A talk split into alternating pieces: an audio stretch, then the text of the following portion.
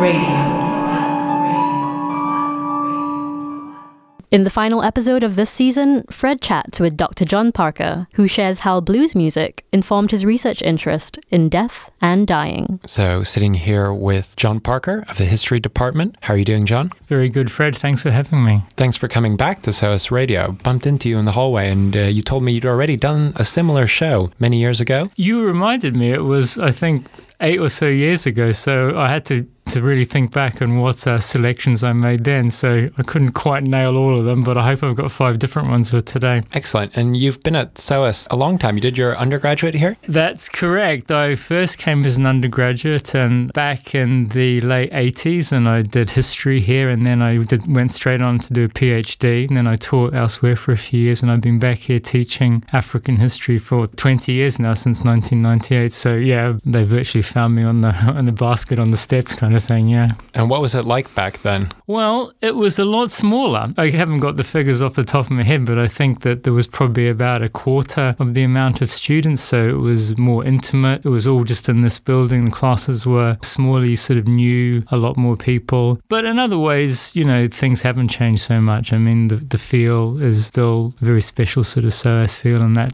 I think that's continued. So all these seven inch records you see here were actually salvaged uh, by one of our volunteers volunteers from the old jukebox. Do you remember seeing a jukebox in the JCR? I don't remember seeing it, but it might have been there, possibly before my time. Did you have any good musical experiences in the JCR? And were there live bands back then?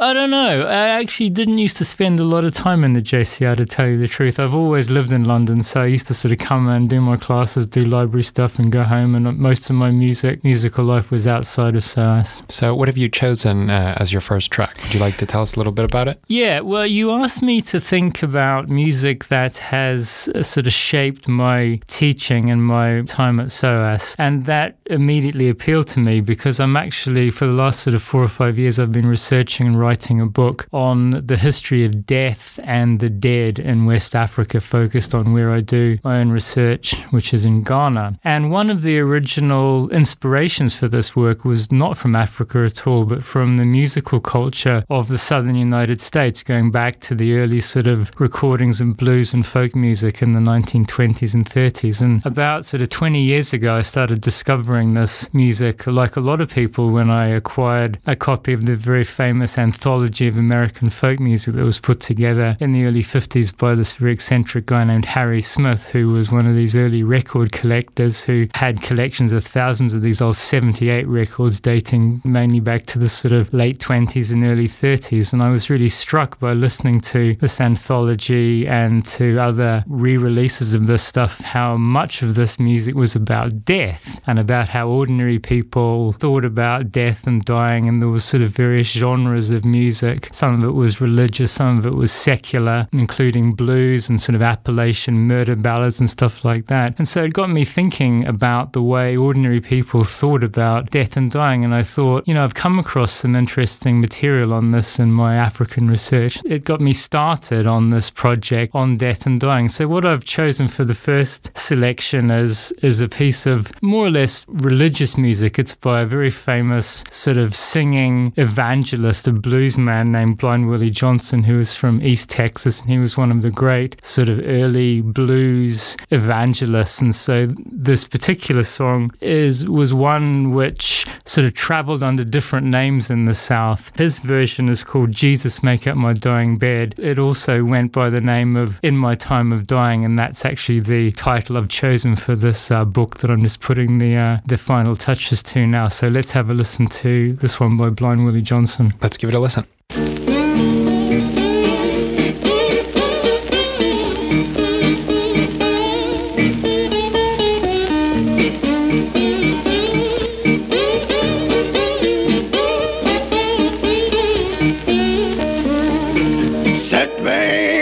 got married. Haven't been a minute apart. But to receive both in my hand and religion in my heart. I can ring him up easy. Ah, oh well. Don't up.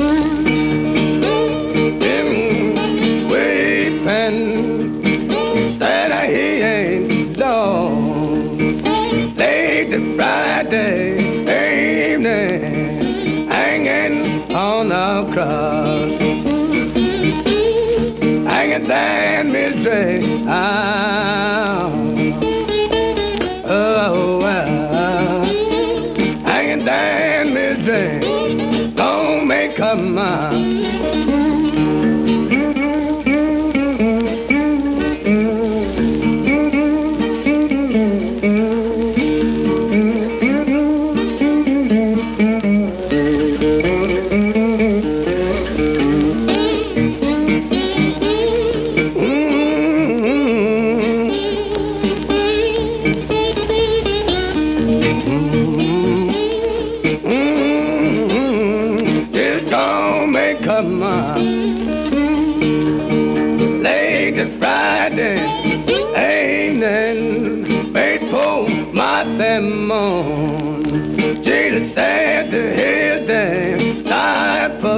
up my Blind Willie Johnson with Jesus Make Up My Dying Bed. On the Harry Smith's Anthology of American Folk Music, there's another famous track by Blind Willie Johnson called John the Revelator about John, who wrote the last book of the Bible, Revelations. So this was another one of his great evangelistic guitar pieces. So having heard that, I sort of tracked down other stuff by him, and all of his stuff's been re-released on other CDs. I use this to teach in a number of ways. One of the courses I teach is called Society and Culture in 20th Century Africa, and we have a section of the course on the performing and the visual arts in Africa, and there's one on music. And what I try to do each is sort of of have 10 or so pieces of music and I have a little game with myself. I try to have 10 different pieces every year. And the idea is to look at old music sort of from the 78 era in Africa, but also from the African diaspora. So I play a lot of music from South America, the Caribbean, and North America too. The idea being that, that this is as much part of African or Black Atlantic culture, if you like, as, as music that was recorded on the continent. I often, despite wanting to have different stuff kick off the session with this song because it is so incredibly powerful. And so, how did that linkage start happening uh, for yourself when you were studying uh, for your PhD? Or my PhD was a history of Accra, the capital city of Ghana, and that had some resonance here because I uh, so I started off as an urban historian, and I was interested in the way particular cities shape cultures and cultures shape cities, particularly, of course, musical cultures. So I was interested in the sort of great great African cities of the Atlantic world, both in West Africa itself and also in the Americas New York, Havana, Rio de Janeiro, uh, New Orleans, and all of these urban places where different cultures came together and created new hybrid forms of music, often combinations of African musical forms and European musical forms. And of course, these, these new genres of music bounced back and forth across the Atlantic between Africa, Europe, and the Americas. And so that was sort of one area of interest. And then when I went on and did other research that was more focused on the the realm of religion and religious practice and belief and myth, I started to to come across ideas about dying and the dead and the, the relationship between the living and and the dead and ancestors. And so the sort of the two came together in, in, in quite sort of interesting ways. Uh, so what are we going to hear next?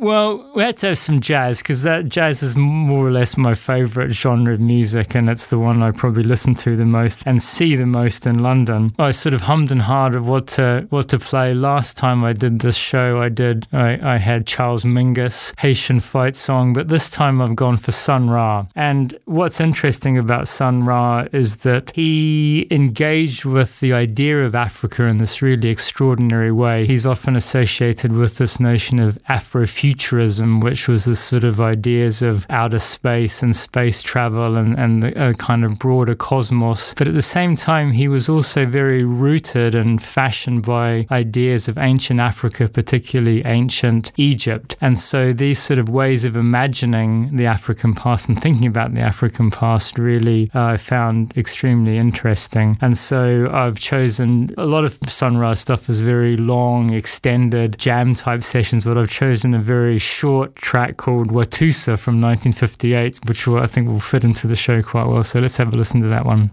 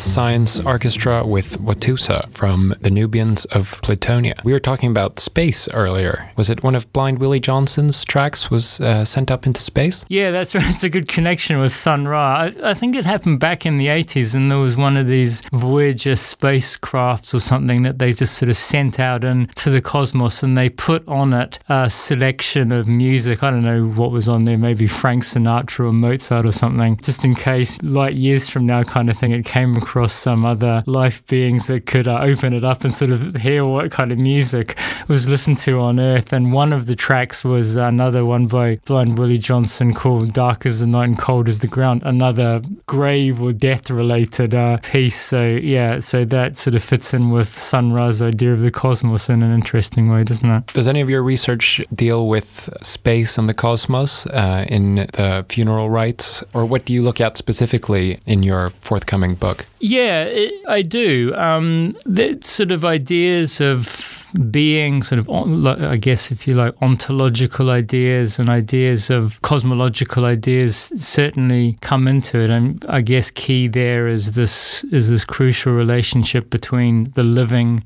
and the dead I mean, there's a simple question what happens to the dead? Where do they go? Are they just completely obliterated from human existence? Obviously not. Uh, they, in many African cosmologies, the dead retain an extremely important ongoing relationship with the living, and it's that relationship that I, I think I'm quite interested in exploring. So that interest started uh, with blues music. How did you kind of uh, move on with your research in that field? Correct me if I'm wrong, but uh, are drumming ceremonies or central to funeral rites? Yeah, yeah, a- absolutely. I, th- that's one thing that interests me, and I have a chapter in the book in which I write about the sort of sensory experience of funerals, and I focus on sound and and the visual experience. So the colors of funerals, the different sort of symbolic colors of death in Ghana and in other African cultures, people dress in very particular ways for funerals, and those the, the cloth, the dress has very profound and specific meanings. It, it, can often change over the course of these very protracted funeral rites. And also, the sonic barrage of funerals is important. Funerals in, in Ghana are often extremely noisy, and the noise is important because the noise is a, a medium with which people communicating with both the proximate deceased but also existing ancestors, sort of opening up a sort of ritual space by which movement between the, the living and the dead can happen happen. So, yeah, sound and music is, is very important. Has it affected your outlook on uh, death? Yes. I mean, I think about it a lot. I mean, I live with my ghosts. I mean, historians deal in ghosts. We deal with the past, but my, people are dead when I start with them.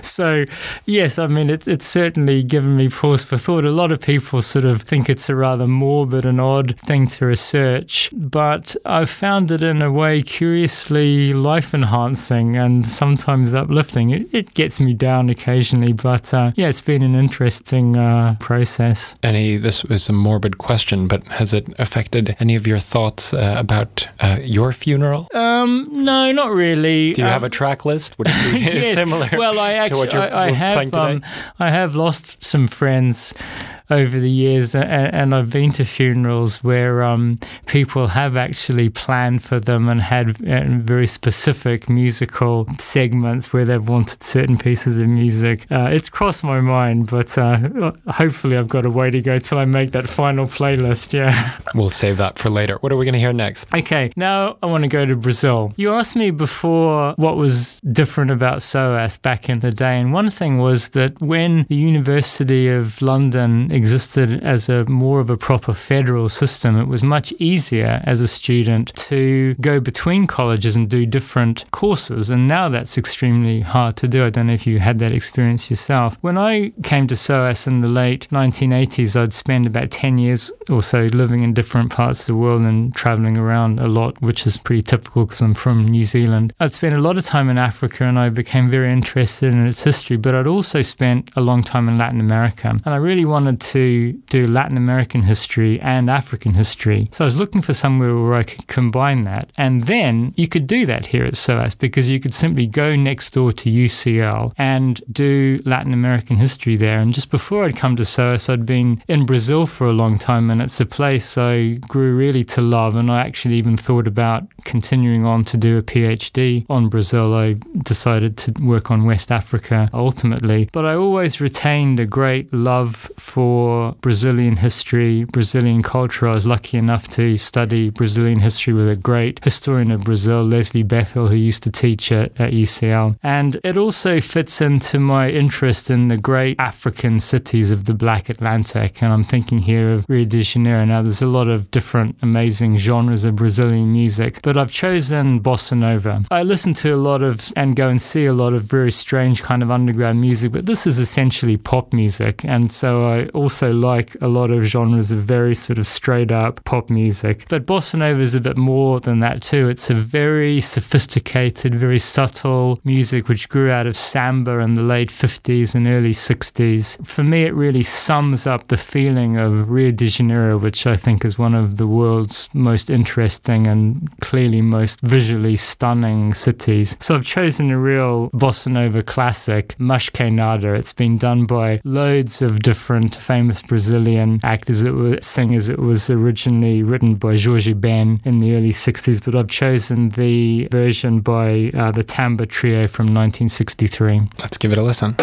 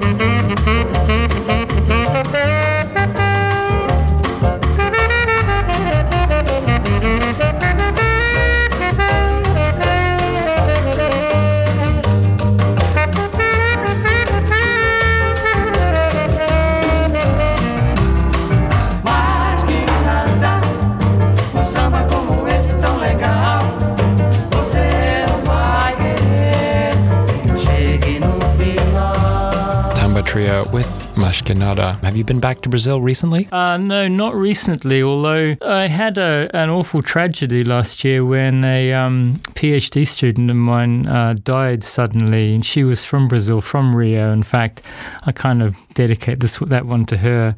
Um, she was from the, the so-called Zona Sul, the southern zone of Rio de Janeiro, Ipanema, just on the beach. And so she, she, I, I, I really sort of have been thinking a lot about her and her death, and um, and that kind of and Brazilian history, and and particularly she was of the left. Uh, she was doing a PhD on workers' struggles, not in Brazil, but in in, in Luanda, in Angola, and. Um, particularly with the current political uh, change in Brazil, with this extremely right wing um, regime of uh, Jair Bolsonaro that's just come to power. Um, I I may go back to Brazil because uh, when she died, I had quite a lot to do with her family, and um, so uh, a rather sad encounter with the city. But um, yeah, I may be heading back soon. Sorry to hear. How many PhD students um, do you usually supervise uh, at a time? Can it be several? or- Yeah, I usually, it depends. It varies from academic to academic. I usually have sort of three, four, five, six typically at any one go. I mean, I, I enjoy supervising research students and I'm pretty flexible to it with it. I'll, I'll pretty much supervise anything on the African continent from pharaonic Egypt to the present day kind of thing, north, south, east, and west, because I learn a lot from it too. So I've done about 20 people over the years, and yeah, it's been a, it's been one of the highlights of my time in SOAS has been engaging with people doing their their research.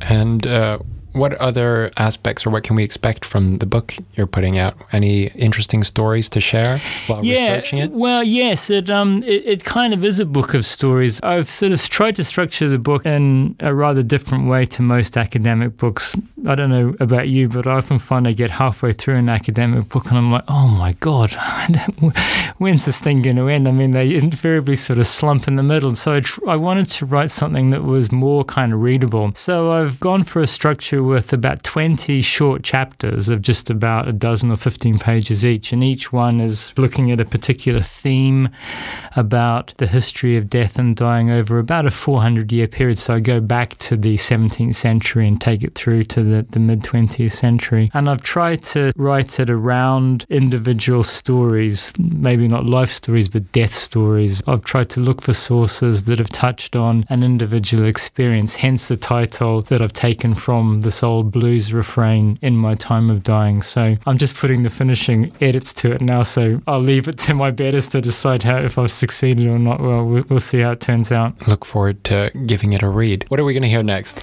I was thinking about what sort of genres of music to go for. We've had blues from with Blind Willie Johnson, we've had jazz, we've had bossa nova from Brazil. Leading on from the anthology of American folk music, life changing moment, I became very interested in a whole range of different musics from all over the world. From the 1920s and 1930s, I was particularly fascinated by this process during which, at that time, sound recordists went out from these newly formed record companies and recorded what we could generally call folk music all over the world, from the Pacific Islands to the American South, all over the Middle East, Africa, the Mediterranean area. Any one of those genres of music throws up some really extraordinary gems. But I've gone for one genre which has a particular resonance for me, which is the music of Louisiana and particularly New Orleans. Uh, New Orleans is another one of these great cities like Rio, a great African city, a great melting pot of cultures that's thrown up incredible musical genres. But I've gone slightly outside of the city to the Cajun bayous. My interest here is Cajun music. The Cajuns were originally French settlers in Canada who were expelled by the British in the 1750s and they were relocated way thousands of miles away from their homes in the maritime provinces of Canada down to the swamps of Louisiana. And there they uh, intermingled with uh, African American peoples and created this incredible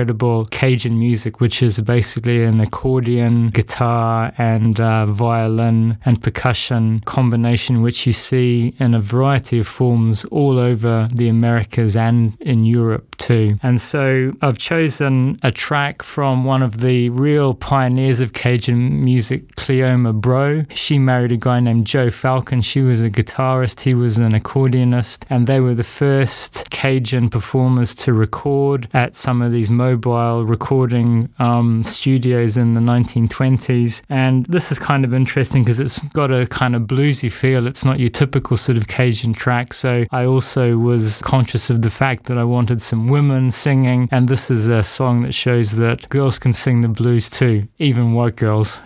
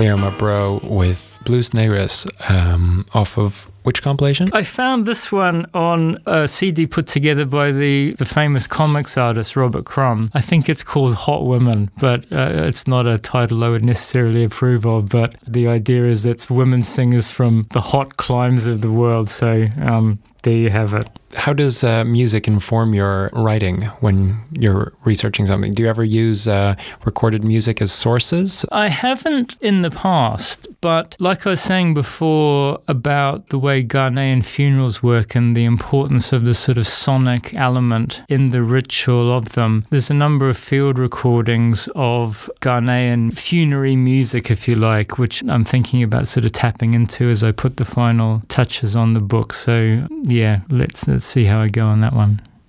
So music seems, uh, or your relationship to music seems quite uh, interlaced with your work as an academic. Is there anything you would say maybe to young historians uh, with an interest in music of how they can combine the two? I mean, in my own case, as I've explained, I just have found music and indeed other forms of art really very inspirational in terms of thinking about the past as perhaps of all forms of artistic representation, music is the most profoundly moving and it puts us in contact with the past, I think, in a variety of interesting ways, both our own past and the past of others. So I think I would say that, you know, for thinking about doing history, whether you're doing it as an undergraduate or beyond, is that, you know, there's a whole lots of different sorts of ways of artistic representation that can just sort of trigger certain ways of thinking about life, thinking about your own engagement with the world and the past. So, you know, just I think to be open to those moments and to act on them is uh, could be really useful. Definitely. What are we going to hear uh, next as your final track? Okay, my final track is opera. And but it's a very particular opera. It's by Philip Glass, who's one of the great minimalist composers, so-called minimalist composers, because I don't think they compose themselves particularly like that term. There was three great pioneers of minimalism from the 1960s: Terry Riley, Steve Reich, and Philip Glass. And I've chosen Akhenaten. And one reason I chose this is that Akhenaten is currently playing uh, at the Coliseum at the English National Opera, and I went to see it on Friday night, just a couple of nights ago, and it was a really extraordinary piece of musical theatre, profoundly moving. And it links into my interest in the idea of Africa. Akhenaten, of course, was the rogue monotheistic pharaoh who broke with one and a half thousand years of pharaonic tradition in the 14th century BCE, and it seems attempted to create his own monotheistic religion based on the worship of the sun son, the Aten, and he and his new religion came to a sticky end. But he is an interesting historical figure. Perhaps one could say that he was the first truly complex historical figure in, in world history. Before him, kings and pharaohs and others were simply sort of cardboard cutouts. They were deified, they were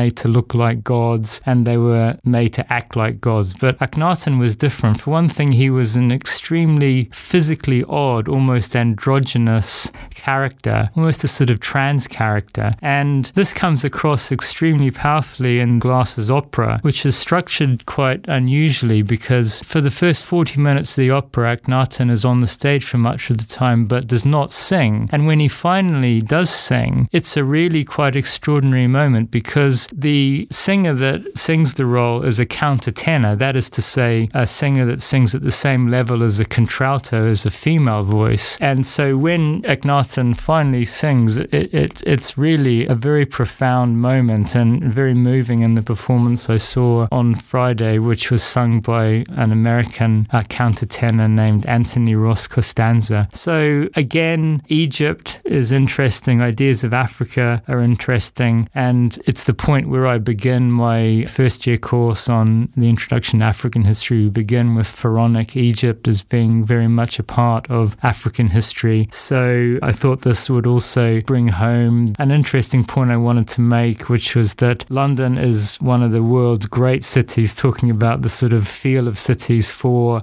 seeing live music. And there's all sorts of incredible music on any given night. And all the genres we've been thinking about happening in London, a lot of it is very accessible and affordable. And even to go to the opera is not beyond the reach of students. So I thought this selection from Akhenaten would be a good place to end. This is from the third scene of the first act, that moment when the Pharaoh begins to sing after he's been crowned King of Egypt. Let's give it a listen.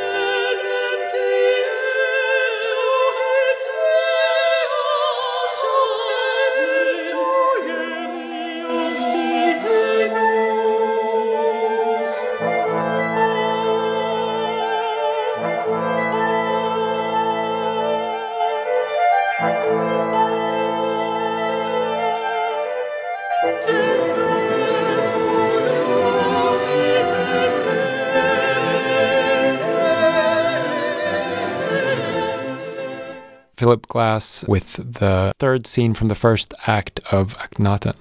Thanks so much uh, for coming by and sharing some music with us, John. It's been great fun. Thanks a lot, Fred. Thank you for listening to our final episode of Professor Playlist Season 1. If you'd like to get involved or know somebody who does, you can contact us at info at soasradio.org.